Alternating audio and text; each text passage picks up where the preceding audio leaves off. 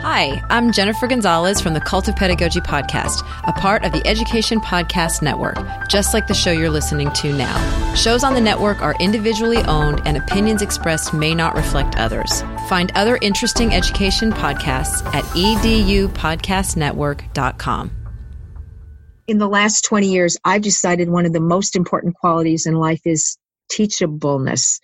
And I respect anyone who is teachable now. My mother's 101. A couple of weeks ago, we met. She said, This is what I've learned this week constant growth. It's exciting.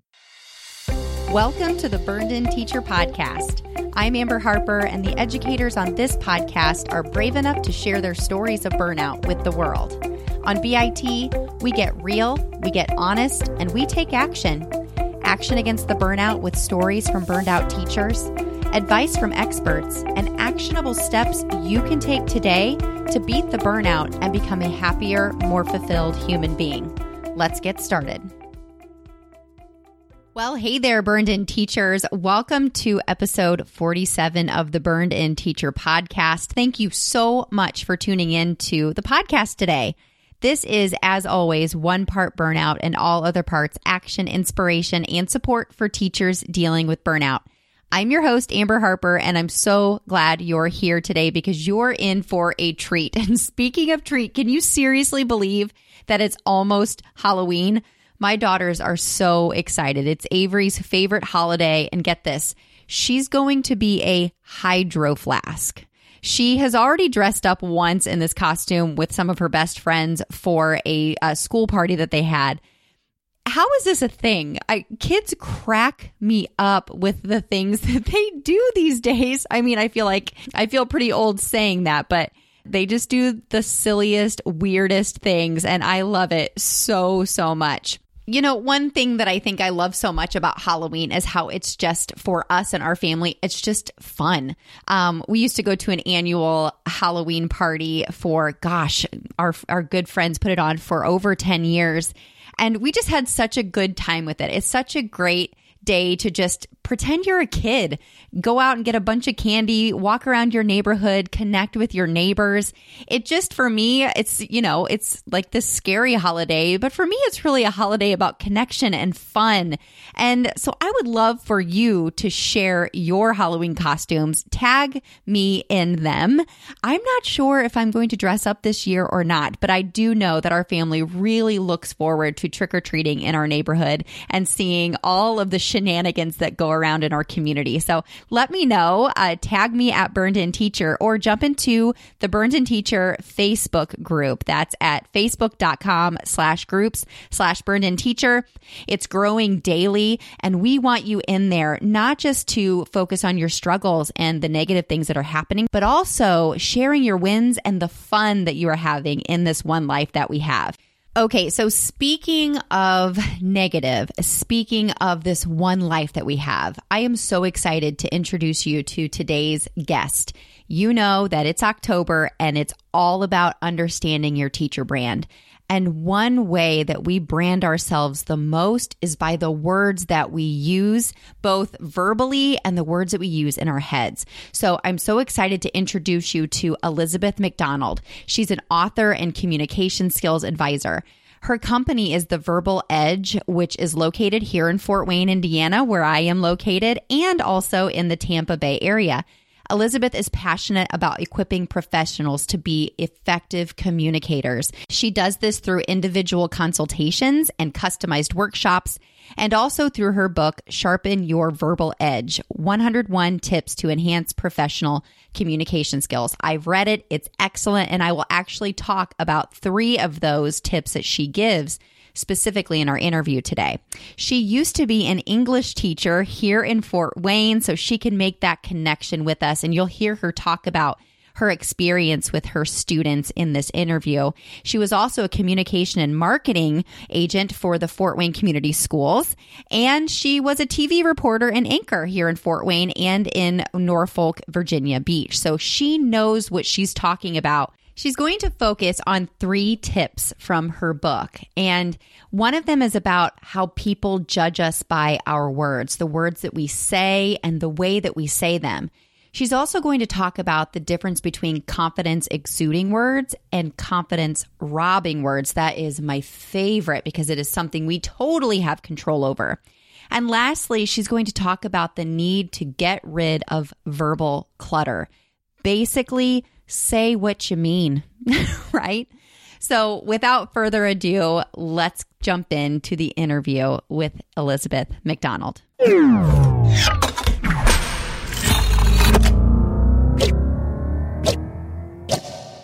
So, Elizabeth, welcome to the Burned In Teacher podcast. I'm so glad you're here.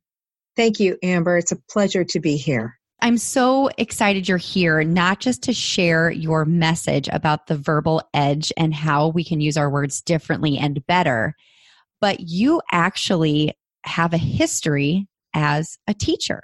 Yes. And when you said that, I thought this is all because of my teaching. I taught at Southside High School in uh, downtown Fort Wayne for four years. And this was after I was in broadcasting for 13 years and other areas and also administration for Fort Wayne Community Schools for six years. So I, I sort of did the opposite. I became a teacher afterwards. And when I was in broadcasting, I did many stories on teachers and education. I kept thinking, oh, I'd love to have my own classroom. My undergraduate degree is in education and my graduate uh, degree work was in broadcasting. So I'm in the classroom in the inner city, loving what I'm teaching from a broadcasting standpoint. You English teachers out here will appreciate this. Many times we are asked to, well, I had to always have my students do a research paper every year.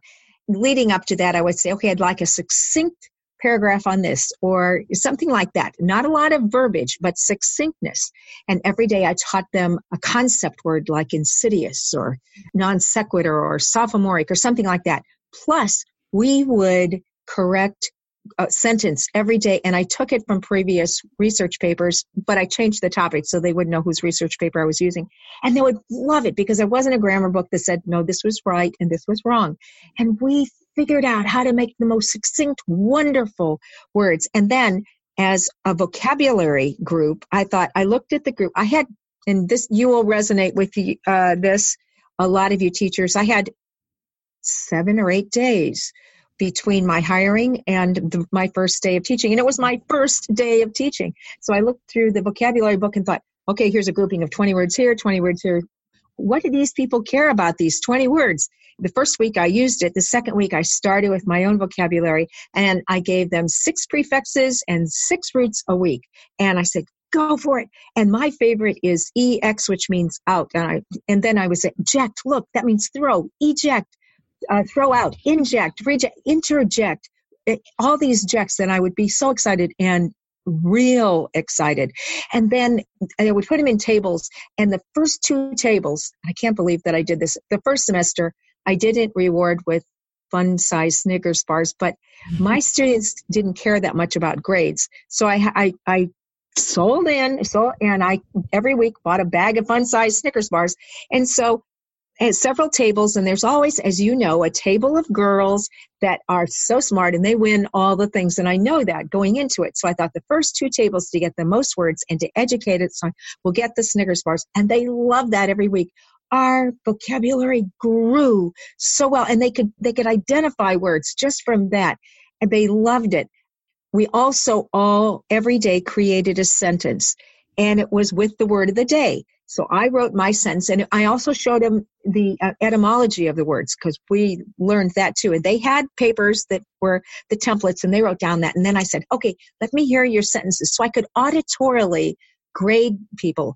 And I said, okay, you get an extra point for any word of the day, including today's. And then within four weeks, you, a, a person would walk in and wouldn't even know what these people were saying. And um, and then I'd say, okay, a third grader just walked in. Tell them what you just said. And it would take several sentences to describe that. And then about the fifth week, I got a huge Dick, Jane, and Sally book, and I started reading it. And I said, look, father, see spot jump spot jump and and i and i read it as though it was the most important thing in the world and i even wiped away invisible tears and they said oh mrs macdonald this is so boring and i said why and they figured out it's because they had grown in their words and their concepts. It was so much fun. And um, I love I, this story. I love this story for two reasons. Number one, I can hear and feel the passion that you have about words. Yes. And you telling these stories of how you worked with vocabulary and grammar with your students. Number two, I love it because you took your passion for words and the way they're used and you put a different spin on it and took your career in a different direction. And I want to talk about that with yes. the verbal edge and yes. with the advice and strategies and tips that you have for teachers today and the words that they use. But I first of all would love to touch on why you left. Of course, this is the Burned In Teacher podcast yes. that addresses the issue of teacher burnout. So, yes, you experience teacher burnout at all in your career? Uh, according to my husband, indeed, I did. I think I was just so busy preparing for the next thing, but it, it was hard. And um, some of the students were not grateful, although toward the end they were. They saw how much I did, but there was always a section in the middle of the year when they just didn't appreciate me. And then toward the end when it was research paper and i stayed after and worked with them and worked with them and they got and they did wonderful research papers because i had them re, uh, change it three different times and re, and and then at one time at church about two years later some boy that i had four times because he didn't do the research paper three times about two years after he graduated i saw him at church. He said mrs macdonald he came and hugged and he he said um, a couple of things. He said, I've given my life to the Lord. And he said, and I'm writing a research paper like once a week. And I said, Are you kidding? And he's going to be a radiologist. And he said, And they're not doing citations correctly. They're not doing it the way I, I you taught us. And I thought, Oh my gosh, I've overcorrected the lad. and anyway, the excitement. And and I, w- I woke up for years thinking, oh, I want to teach this today. No, I can't teach. However, this particular boy also wrote me a note, F you, Mrs. MacDonald. Oh, and no. That was, I don't know, the first or second or third time he was in my class. And it was just, and then his mother called and said, Oh no, you again, you know, uh, this is, this can't happen. And so, but I just kept loving them. And every time one went to, in uh, the office on a referral, I said, Who would like to accompany this gentleman to the office? I learned the very first day, if you let them go by themselves, they're out the door. Mm-hmm. And I always treated them with respect.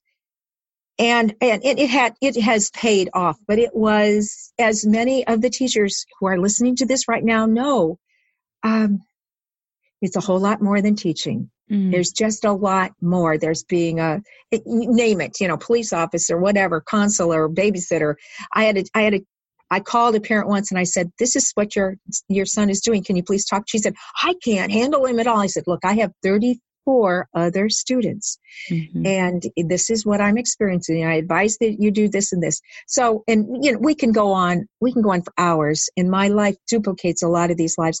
The thing was, I realized that if these inner city kids who could have cared less about words, grammar, or anything at the end of the year we're excited about it. What if teachers, what if business people, what if I could have do that same with teachers or business people? And that's what I've been doing for the last 10 years. It's been wonderfully uh, rewarding and and and I know that you want to in, in, my book I have a list of words that are uh, uh, that people can use. And, and as teachers out there if when you listen to your students say things like this like i'll try to do that mrs smith uh, and you can say let's eliminate the word try. And because when we hear try and when we say try we might as well just say i'm not going to do it. Mm-hmm. and or i can't do this. Yes i can. Or the the the uh, self-talk it's been proven that the average person thinks negatively 77% of the time, or as I like to say in a positive way, thinks positively 23% of the time. And here's the interesting thing, too 98% of the negative things that we say, that we think of, we have thought of the same things the day before. So, yes, you're right. So, you have the people that say the same things over and over again. You know, you can expect, you can predict what they're going to say and we don't even know what they're thinking because that's only what they're saying. The mm-hmm. thoughts just you know, uh, run rampant and it's the same negative things all the time. So certain words that that i work with my adults not to say are things like it kinda and sorta that robs those are i kind of want you to listen. I sort of think you're going to like this or maybe or might or you're only a third grader or i'm only a teacher get rid of the words only and and I, I guess we should do this, or I think that's right, or you know, I'm working with two different people to get rid of the words you know. Ah, and and that's a habit that just becomes natural to a lot of people. And right, pretend I'm a teacher. Well, good morning. I'm I'm I can't even do this. I'm I'm, you know, very happy to have you today because, you know, this is our first day of school and you know this and this. And every time we say, you know, we're asking, do you know that or not? We're asking for affirmation. What we're really doing is showing that we're not we're not confident. Mm-hmm. And although for some people this is such a habit that that maybe they are confident, but it's still coming across because they've lo- they've learned incorrectly to insert that all the time. That's one word. And a lot of ums and I means those kind of things. And we can help as teachers, we or as for me as a former teacher, we can help our students to say, "How about say that and saying that again?" Mm-hmm. And and I know the teachers out there are being barraged by the word like, and what might be a fun discipline is saying, "Okay, today instead, when we answer, instead of saying like, how about if we say goat?" And, and, and well that doesn't make any sense well it makes as much sense as the word like if it's not used as the word similar. Mm-hmm. So, and it really throws their attention. Uh, and, and another thing is I, I, I use a finger sign if people are saying um or like and they'd like to get rid of it. And I just kind of bend my finger a little bit. I don't interrupt. I just have them keep looking at me. And then if a person listens and hears this, that person will know then that he or she is saying that a lot. Mm-hmm. Those are some things that I teach that show confidence. And, and then we talked about being negative instead of positive. That's a really perfect transition into us talking about a few of the rules in your book, Sharpen Your Verbal Edge. Because I actually purchased this book from you and I was so excited and really ignited by your by your talk. So I picked out a couple of rules that I'd like you to elaborate on for our teachers who are working on building a better and stronger teacher brand. And so, what you just alluded to really makes me think of rule number 30 people judge us by our words. So, mm-hmm. Elizabeth, would you please elaborate on that rule a little bit? When people hear our vocabulary, or they hear the words we use in between our vocabulary like um and ah uh and like etc they're judging us. They're judging us. Uh, and, and I'm and when I'm talking vocabulary, I'm not saying four syllable Latin based or Latin words. I'm saying the right word for the right instance. I go to a meeting monthly with a man who has an amazing vocabulary. However, he uses three and four and five letter words and he uses them the way no one else uses them. And I love listening to him. And so if we can wait, be intentional about how we talk and then choose the words. However, leave out the the likes and the you knows and the I means and all those other words in between, then people will listen. And as I I believe with the information and the job and the business that I have, my purpose in life is to help other people realize that their message, if they want to convey it at the most optimal level, needs to be without distraction, which is without all those filler words and also clear as possible. Many times I'll say something like, all right, on, on a PowerPoint, I'll say uh, something about mitigating the uh, something, something, something. I say, how would you say this easier? And, and, and the easy way is uh, easy, simple words allow us to understand things better. Mm-hmm. And being and, in the broadcasting industry, I learned that we we spoke in fifth grade language all the time. You know, I've heard that before. That the easiest way to communicate to anybody, even adult to adult, especially in written and in instructional language, is to is to lay out instructions as simple as you would lay them out for a fifth grader or lower. And that's not to dumb down. And it's not because the people that you're speaking to are smaller than you, you know, figuratively, but it's because people don't hear the the beat in your head. They don't hear what you're thinking and they don't understand what you mean when you use the language that you're used to. Do you uh, have you heard that before? Oh yeah, I, I have and I agree. And what's fascinating to me, and I taught sophomores in high school, so I know the level of a sophomore vocabulary. I expanded their vocabulary, which is one thing I love thinking about. However, I know when I'm listening to people at presentations and I'm thinking, all right, I know sophomores would not understand this. And a lot of other people, I wonder why they, uh, they needed to have used this word or that word.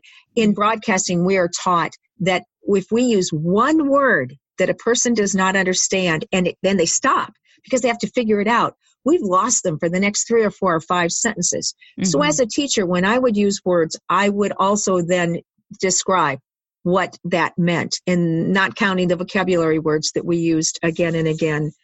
Uh, very important.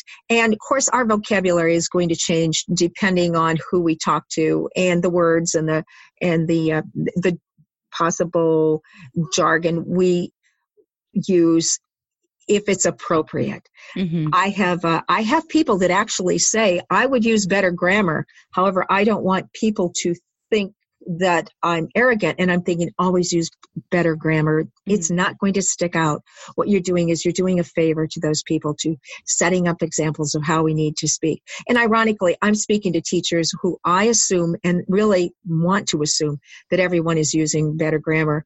I do want to share that when I was teaching, all of us English teachers would eat at this together at the same time. And I kept hearing this one woman. I'd say, "What did you do this weekend?" Well, I laid out in the sun lie, lay, lain is the way we conjugate that particular word. Mm-hmm. I lay out in the sun.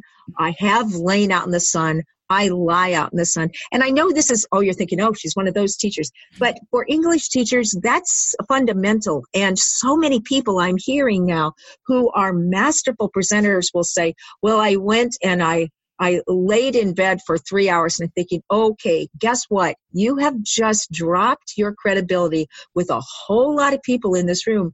And here's the thing, and this is why I am doing what I'm doing. A lot of people have no idea that they're typing something incorrectly or saying something incorrectly.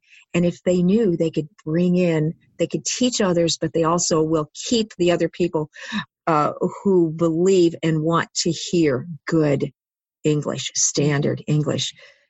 And on the same token, but a little bit different, when we talk about people judging us by our words, not only grammatically, but in its positivity or negativity. And I don't oh. know if I'm saying those words correctly, but you also have some points here about using words that communicate positive values. And that one really spoke to me because when I work with teachers and shout out to teachers who are part of the Burned In Teacher Training Program, we mm-hmm. talk about creating and remembering and coming back to our core values. Yes. So that one really spoke to me. And in addition, and kind of in the same token, is using optimistic words. Talk to us a little bit about communicating positivity and optimism with our words. Words that are automatically optimistic is I can, I will. And, uh, and words such as that as opposed to I can't or I'll try. When we say I try, it, it is the same thing as saying I'm not going to do it. Uh, and it's amazing how enervating, and that means loss of energy, of the word I'll try or probably, those kind of words. Yet words that are strong are uh, absolutely, you've got this. Uh, anything that commun- I, I will, I need to. Mm-hmm. Those words are are strong words. And at, and talking to teachers, so I would say say that about yourself, and also say that to your students, and teach them to say those words. Uh, so, here are some other ones. I can, I know, I know this, I've got this, I'm confident, I'm reliable, I'm convinced, words to uh, to eliminate or stay away from are words such as, and these are con- confidence robbing words. Um, and I know um is okay. All right. If I were to say though, um, my name is Elizabeth MacDonald. Um, my company is a Verbal Edge. It sounds like what? What does it sound like, uh, Amber? It sounds like you're unsure. That's right. I'm unsure. I'm timid, I need help, etc. And and it's a habit, and all it is is get rid of that the um beforehand. Other words are kinda. Oh my gosh, I kinda want to show you this, students. I sort of think you'll like it. Just I want to show you this. You will like it. Uh, the word only. Uh, you're only in fifth grade. You are in fifth grade. Mm, you know what? I have to. I have to elaborate on that because yes, go. I work with teachers all the time, and actually, it happened yesterday when I was working um, at a school. Oh, there I go with um again. She said, "I'm just last year. I was just a para." I said, "Hold on." I mm-hmm. said, "I do not know what I would do without a para, and some teachers call them an assistant, a teaching assistant." Yes God bless. I said, assistants. You are so important to your teachers that you worked with. I said, do not negate your your worth because you were not just a para, you were a really important part of this school. And now look, because you were an amazing para, you're now working in the preschool as the preschool teacher. You proved mm-hmm. yourself as someone who wanted to do the work and do a good job and serve kids. So you are not just anything. And that's a good example because the longer a person says, I'm just a para, I'm just an assistant, that person is going to believe it. How and here's the sad part. Other people are start will start believing it too. Mm-hmm. I remember working at a place where a janitor was probably one of the most proud people of the, what he was doing in that whole building. And because of his pride, because I'll be sure to get that. Yes, I'll do that my respect for him was above a lot of the people who worked there because he exuded self confidence. Mm-hmm. And uh, a, a yeah. few more words. Um, just okay. Can't. I can't do this. I I can't be there. Uh, yes. Oh my gosh. Just change that word. You know. You know. Go can ahead. We, can we also talk about that as well? Because yes. he did say that we should, you know, whenever we're talking about um, using communicating positive words and being optimistic, that we should we should say things like, "Yes, I'll be there. I can do this." But do you also also agree that we could flip that and be confident in setting boundaries and saying, "No, absolutely, I, I will not be able to help you with that." Yes, and, and the difference in between is I don't know. I think I might be able to be there, but I'm not sure. I'll mm-hmm. try to be there. That's that's a no, but it's an unconfident no, and it's uh, it's this the difference. Yes, we need to say no, and we need to say it respectfully, and and we can explain it or otherwise. What you just said is the perfect way to say it, and and teachers know that they need to say no at times uh, on all aspects. Mm-hmm. That's that's excellent. So you've actually started transitioning into rule 32, which is confidence exuding words. And you've taken away, you've started also kind of uh, shared with us the, the opposite, which is the, um, oh, and confidence robbing. The confidence, thank you. Yes. The confidence robbing words. And, so, a, and, a, couple of more I want to put in there just to say uh, afraid. Now, can you believe people actually say, I'm afraid, uh, let's see, I'm afraid you'll have to do the test over. Now, is that teacher really afraid? Mm-hmm. But look how we use that word. It's amazing to, or I guess instead of just saying it, you'll you'll need to do this, or I need for you to do that. Yeah, teachers, if they if you say I need for you to do that, you're going to have a lot more participation and agreement instead of you uh, you need to do this or you have to do this. The other thing I want to touch on, Amber, is pessimist versus optimist. And this amazes me. And we can see this in our students. If we have pessimistic students and they fail a test, what are they going to say? I'm dumb. I'm dumb. I screwed I up again. This is the way I do it. Because pessimists take one thing and they apply it to everything. Now, optimists, if they fail, what do you think they say? I'm going to try again. I learned gonna, from I, it. Oh, they will probably not say try. They will say, I learned from this. And a lot of times, and they won't blame it on them, they will blame it on themselves, but it won't be intrinsic. It'll be situational. I needed to have studied more. I have learned from this. Mm-hmm. The self talk is different. Now, what about, let's flip it. What if the pessimist, pessimist gets a great grade? What is the self talk? I worked hard for this Pessimist. You know what? No. Say, oh my. It's a fluke. Mm-hmm. they will continue to think because the other thought is pervasive that they that they screw up all the time so the one time they get this thing it's a fluke now let's take the optimist. And the optimist has a successful uh, test. What does the optimist feel? Think. I worked hard for this. Yes. This is what i do. Yeah. this is pervasive. It's do you see? It's the opposite. Mm-hmm. if, if they fail a, pes- a pessimist thinks well this is what i always do. yes. And in the in the optimist thinks okay i i didn't study hard enough by this or this or whatever and this is an isolated incident. It's totally reversed when there's success. The the uh, the pessimist thinks well this is a fluke and the optimist thinks yes it's another success. It's pervasive. I do well in almost everything. And i think it's important for teachers to realize that where we as teachers know that we have good days, bad days. Think of who you are. And pessimists can become optimists. And it starts with self talk. It starts with, I can do this. I will do this. I am this.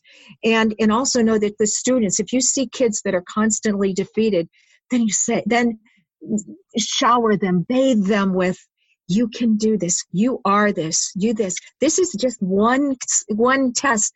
Let's see what you can do the next time mm. and it's, it's it's it's invaluable for teachers to know these things you know i think it's so interesting how the growth mindset with carol dweck and her book yes. has yes. really taken off in schools with how we help students to talk about themselves while us as teachers we struggle so much with the negative self-talk and so I'm yes. so glad that you've alluded to that. So when we talk about affirmations, affirmations that we tell each other or that we tell ourselves rather, or mantras that we repeat to ourselves don't have to be these huge, elusive, beautiful, long, lengthy memorizations. It can be, I am strong.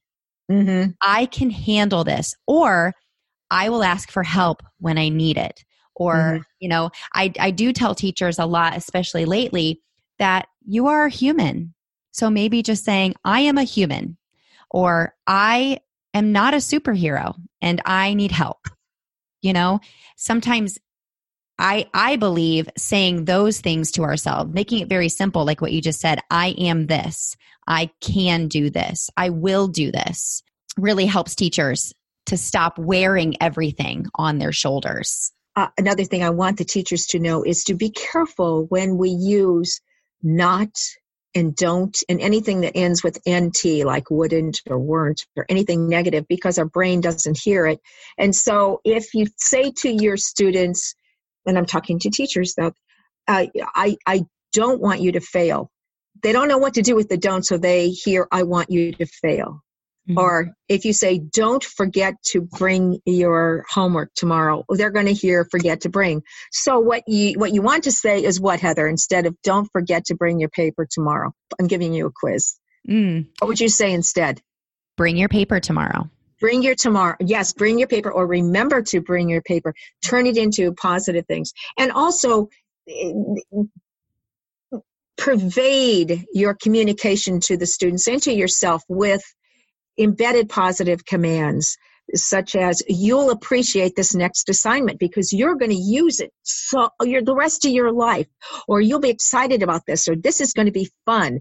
And and i know it's words but i'll tell you it works. It works on ourselves. We do it ourselves. And we can say i get to go to the grocery and it's it's it's a privilege. Suddenly it's a privilege. I have said I, that to myself very very often of I get to do this, even if it's mm-hmm. something that I do not enjoy. Changing, uh-huh.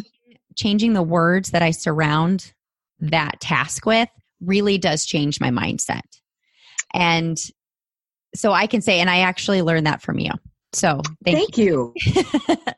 yes, uh, we as teachers get to mold the minds and hearts of our students for a lifetime. Mm-hmm. And what a privilege that is. And yes, it has um, uh, a lot of things go into that. And I think many times, especially if teachers have challenging classrooms, the teachers that are the most passionate and determined and devoted are the ones that have that struggle. It, it's a bigger, I don't even want to say the word struggle, it's a bigger challenge. I'm staying away from the real negative words, but I want teachers to know that I understand because I was one of those. And, and it pays off. People come back afterwards and they, they say, This is what I learned in your class, no other class. And this is a lifetime thing. And I know many teachers listening right now can relate to that right now. I want to encourage you to keep that, but also eh, tell yourself positive things. And if no one's around for you to reinforce who you are, reinforce yourself. Talk to the students about these things. Ask them, what have you learned today? What's the thing you're going to take home this weekend? You, And you might, depending on the age, and, and if the first time, oh, come on, what are you talking about? Get them interested and used to that question, maybe on a Friday or so what have you learned this week that you're going to apply? And once they start knowing you're going to ask that question, they're going to start thinking, I can apply this. And it can be home, it can be whatever. Or Monday, what did you learn this week mm-hmm. that you're excited about? And get them in the mindset, especially those pessimists, of learning and growing and going back to Carolyn Dweck's book, uh, just growth mindset, growth mindset. Mm-hmm. I have changed who I am because in the last 20 years, I've decided one of the most important qualities in life is teachableness.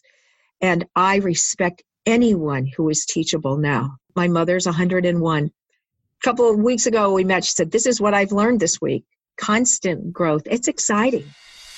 If after today's episode you're wanting more, check out this month's Burned In Teacher podcast freebie at burnedinteacher.com slash understand.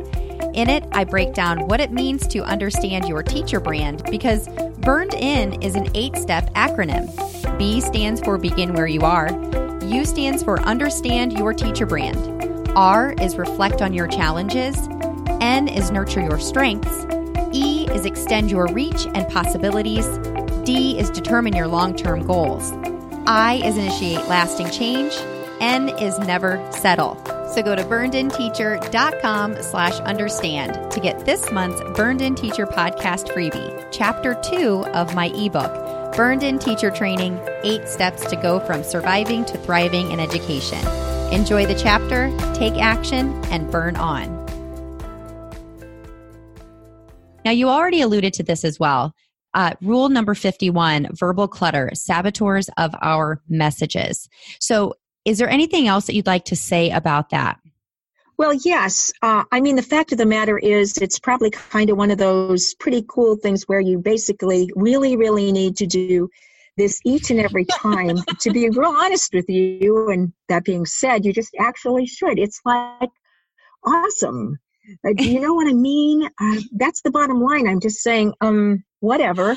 I that's what I'd say, like to say about that. At first, I was a little thrown off because I'm thinking that's that's not a good example of what we're talking. Right. and well, then I, got you, your drift. then I gave you the not good example. Uh, mm-hmm. how many times do we hear that? Actually, within that, embedded in that is, I don't even know what's embedded. I made it up. Anyway, just a whole lot of uh, verbal clutter, filler phrases attached to each other. And if it were I listening to someone talking like that, I would go away in my mind and think, okay, I'll come back and hear if I see if I can hear anything of substance. Nope, can't. Going back. And uh, so many people just crowd out their message with words like that. And I'm once again, I will reiterate get rid of those verbal fillers. And I was thinking last night in preparation for your podcast, you'll appreciate this. Oh, embedded mm-hmm. positive command. Thank you. That I know the teachers have to be um, bombarded with students saying like. Um, they're saying it three times in a sentence now. What can teachers do about that? And I'm not talking just English eh, here, just anything, history, the, the whole thing. What if we were to say, all right, now this is what you said, or, or, or write down what your friends are saying, or record it. And then instead of saying like, choose any word, any word at all, duck. Oh, or uh, too close to another word. Uh, um, dog. All right, instead of like, because really like means similar to. That's all it means is similar to. So if we say, Amber was like, hey, that's a good idea. And I was like, yes, that's saying Amber was similar to, that's a good idea. And I was similar to. But somehow people have decided to say that instead of the word said or including like as an i it was like the best time i had we were like all happy well that was we were that was similar uh, i mean it, it just doesn't work so if we say it was dog the best time i had and I I was dog happy to be there, then people will get an idea of why why is that word in there? Please, please, that's what I think every time I hear this. It, the word like, why? And and it's a peer thing. We know it's a peer thing because I can walk in front of 13 year old girls down the street and it's a competition. How many likes can you put in there? And I think they might have the ability to cancel them out. I don't.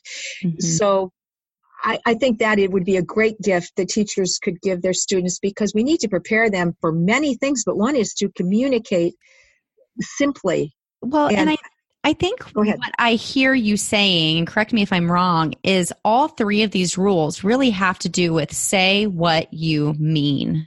Yes. Yes. Whether it's yes or no, or I'm wrong, or I'm right, or you're doing well, or you're not doing well whatever it means, just say, or whatever it is, just say what you mean. Yes, and, and and think before you say it. I remember watching some fights break out at school, and I thought this is because of a lack of vocabulary because they didn't have the words, so they went for each other. And think and just if they could say, "I'm uncomfortable with what you just said," mm-hmm. or I, "I'm thinking possibly you meant to say something differently." do you want to say this again? We say things, and I, gosh, I know this because sometimes I'm thinking, I just want to say, can you just stop, whatever? And then I'm thinking, how can I say this? So at the end, they are, they feel respected and that I've honored them and that they want to change. Are you aware? This is my phrase I love. Are you aware? Are you aware that you just um, spit on the guy next to you and you know whatever or, or, or i don't know it, and they can say yes or no but we're not saying hey you you just did that and uh, that starts out with awareness and then the student is not left defending wait a minute i didn't do that and, and it changes the whole conversation to defending instead of the the absolute reason I'm, I'm looking at a couple of sentences that i wrote down and these are things that teachers know that parents have said to their kids or something like, why can't you be more like your brother? Mm. Oh my God. That's a hard one. Or, yeah, that's a hard one. And uh, you'll never amount to anything, or all these things that are disruptive phrases instead of life giving phrases. And we as teachers need to give life giving phrases to ourselves and to our students. Things like, I'm proud of you. I'm amazed at what you did this class has been amazing today. Or you can even start a class with, this is what I'm going to watch today. I'm going to watch all of you be so excited about what you're going to learn. And, or, or if, if anybody walks in, this is what they're going to notice. Everyone in this class being uh, right on target and focused and loving what they're learning. What? Really? Really? Well, it's just been embedded in their brains. And, and it and it's an expectation miraculous. that it's an expectation yes. that they will be successful and that is your job and that's an embedded command and we do it all the time we embed commands but we do it a lot negatively like well you know people are kind of coming in what kind of class is this? You're all out of control or or there's negative things that we've embedded our lives we can turn it around. And yes it's a form of manipulation. Yes indeed it well, is, but it's manipulation for good it's manipulation against yourself and it's sabotaging yes. your own belief in what you can and cannot control within your classroom. Because I've heard, and I have said the same things in the past, these kids are so different than they used to be. These kids are so disrespectful. These parents are so irresponsible. These parents don't care. Well, that may in fact be true. However, if those are the words that we are saying, then we've automatically placed a label on how we are going to approach them. Is that correct? Oh, yes. And yes, I agree with you. And I know that the parent is that third uh, leg of that three legged chair. And I know I depended on my parents and most the time. I couldn't. I, I, I don't want to say couldn't. Most of the time, the parents were not part of this And yes, everything you said is true. So we need to change the way we think. Even if we change, one of the things I like to think a lot of times, well, that's a challenge and I'm up for it. We're not dismissing the difficulty of what we're going through or the situation. It's a challenge. I'm up for it. We have to do it. So if we say it that way, it can be done. Mm, and it can be done that. well. So we've talked about rule number 30 in your book people judge us by our words. We've talked about rule number 32, confidence, use confidence exuding words. And then rule number 51, which is verbal clutter, saboteurs of our messages. Yes. So, uh, and I want to, I want to just name a few more verbal clutter words for those yes, that just can't, can't, get enough verbal clutter. All right, so it's so um, uh, like, you know, some of these are also the confidence robbing words. They they do a dual, sorta, kinda, thrown in there just pretty much. That's pretty much this or that. And, and also just using the word pretty, by the way, teachers, pretty brings the thing down. And, it, and if they say, if, if a person were to say, that's pretty cool, for one thing, people wouldn't understand what cool meant. But the other thing is pretty means it's not as cool as it could be. And if you're thinking about it, think of something like that's pretty truthful. That's just knocked down truthful. So actually basically generally literally english teachers when we're teaching literally please tell them what it means. It's not a it's not a verbal filler. It means uh, literally that dog's bark is worse than his bite or literally this little kid is running uh, circles around me. That's I a big mean, one. yes and i mean i was just going to say i'm okay good. big one too. people, people, start sentences with it. I mean it's yeah. the best day i've ever had Okay. it's li- I mean, it's literally the best day I've ever. That's right. It's literally. I mean, um, you know, and uh, and here's another word, and that's uh, anything dealing with honestly, frankly, to be candid with you, to be honest okay. with you, mm-hmm. and people use that as verbal filler or something to fill while they're thinking of the next phrase. Because typically, when I've heard people use those words to start, can I be honest? Uh-huh. You know they're going to say something that may be offensive. It's yes, or yes, yes. In that case, may I be honest? Or if they say to be honest with you, sometimes they're saying I want to be authentic. Mm-hmm. The problem, and it's so problematic, those phrases, and that is if they're talking and then say to be honest with you and then they say something else that one sentence is the one sentence they're honest then they go back to lying exactly that's what we think you haven't been honest with me. Now you're going to be and it draws attention to possibility of lying all along. I realize because this is such a prevalent term that people really are i believe people are are attempting to say i need to be authentic. Those are the ones that aren't using to be honest with you as just pure verbal filler. I need time to think. And either way please eschew get rid of that phrase. I cannot think of a time when that is appropriate unless a person has been lying and then just saying, to be honest with you, yes, I have, whatever. That's another phrase that's going to derail mm-hmm. communication and uh, distract too. So, what would you say to a teacher who is struggling with the words that they're using and their teacher brand? Obviously, we have our three rules that we talked about today, but what would you say is number one in your message to them today? Be intentional mm-hmm. about how you speak. Speak with respect toward yourself and the other person. Speak positively and engage the students I firmly believe in saying, how does that sound? And, or can you, uh, I want to make sure I'm being clear. So can someone in the class tell me what I just said? Mm-hmm. And and if we make a te- habit of saying that as teachers, people are going to listen, think, okay, she's going to ask me next time. But that's a way that I know that I'm being uh, clear. And so many times, Amber, I have realized that they uh, that they didn't they weren't clear. I wasn't clear. Mm-hmm. and i mm-hmm. was so grateful. And i say thank you. Thank you so much for saying that. Mm-hmm. it's checking that out. And i was just reading yesterday again that the best thing and i know we're talking about words but and here here's another way. The best way that students realize they are loved and cared for is to be listened to.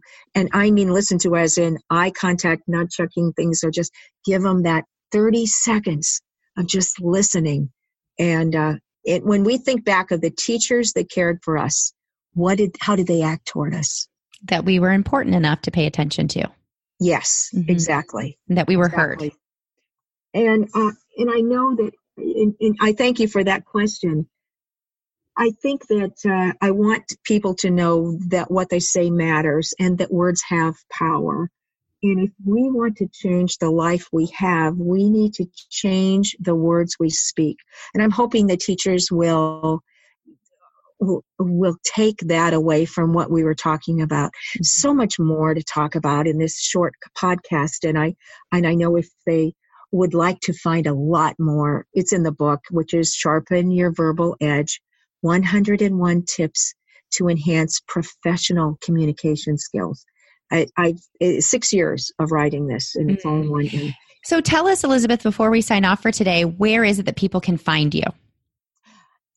My website is theverbaledge.com. My Facebook is The Verbal Edge or Elizabeth in parentheses Nolf. That was my maiden name, mm-hmm. MacDonald.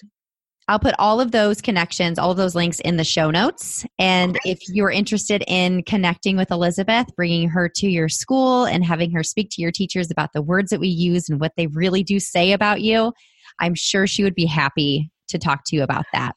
Yes, and I would love the teachers to email me personally, and I, I know you'll have that in there, Elizabeth at theverbaledge.com, at, uh, with questions or comments, anything that they think that I might have be able to help or reinforce because I so appreciate teachers. When I know someone is a teacher, I tear up because I know what they are doing for other lives. Mm-hmm. And I know it is a challenge. And I, I thank you and I and I ask the Lord to bless you in everything that you do because um, teachers shape lives. They take up where parents left off. And in many cases, they start where parents haven't bothered to. Mm. That's such a great way to end this episode. And it's such an important message to share. Thank you so much for reminding our teachers how important they are. Yes, thank you, Amber. You know, I feel so lucky to not only have had this interview with Elizabeth, but she and I actually are friends and I get to talk to her quite a bit. And she is somebody that I really admire as far as paying attention. Actually, I pay such close attention to what I say around her. I almost uh, stress myself out sometimes because I know that she is paying such close attention to what I am saying and how I am saying it. And I'm telling you, if you could look into her eyes when you're talking to her, she truly listens and internalizes. She has listening skills that I could only uh, strive to have. In fact, I I really do. I'm I'm working on becoming a better listener because when you become a better listener, you can then put into action more uh, more things that you're learning. So as you move into your week, I have some dares for you. I dare you to be conscious of the words that come out of your mouth to others, as well as the words that you say to yourself in your head. Ask yourself are these words confidence robbing or confidence exuding? We have control over it. And I am telling you, the power that we have over our mind has extreme power over our destiny. Believe it or not, it is absolutely true. If you're saying things like, I'm only a teacher, or saying things to your own child like, you're only 11, when you say things like just or only, you're saying, I'm not worthy or you're not worthy. Hands up if you've talked about yourself in that way before. Yep, because I've done it too. Like I said last week, your words become your beliefs. Those beliefs become your habits. Those habits become your destiny the more you use words that are limiting about yourself, your profession, or your life, the more you will believe it. And the more people hear you using those confidence robbing words, the more they're going to believe it too. Finally, like Elizabeth said, be intentional, be respectful toward yourself and others, and speak positively. And I know this to be true. You are capable and worthy of using words that exude confidence, my friend. And that's our agent of change, capable Carrie. I am capable and I am worthy. You are going to move into this week with confidence, with pride, and with the ability to say what you mean without that verbal clutter. I know you can do it. It is going to take practice. You're going to have to stop yourself. I know as I've read this book and as I have talked to more and more teachers, I stop myself a lot to pay attention to the words I'm using and to be intentional with my words. And I know you can do the same thing. Don't miss next week because I'll be sharing with you my interview with Alexis Shepard also known on Instagram as the Afro Educator. And this woman, I am telling you, she exudes confidence. It just pours out of her. But she's also really good at being vulnerable about her challenges.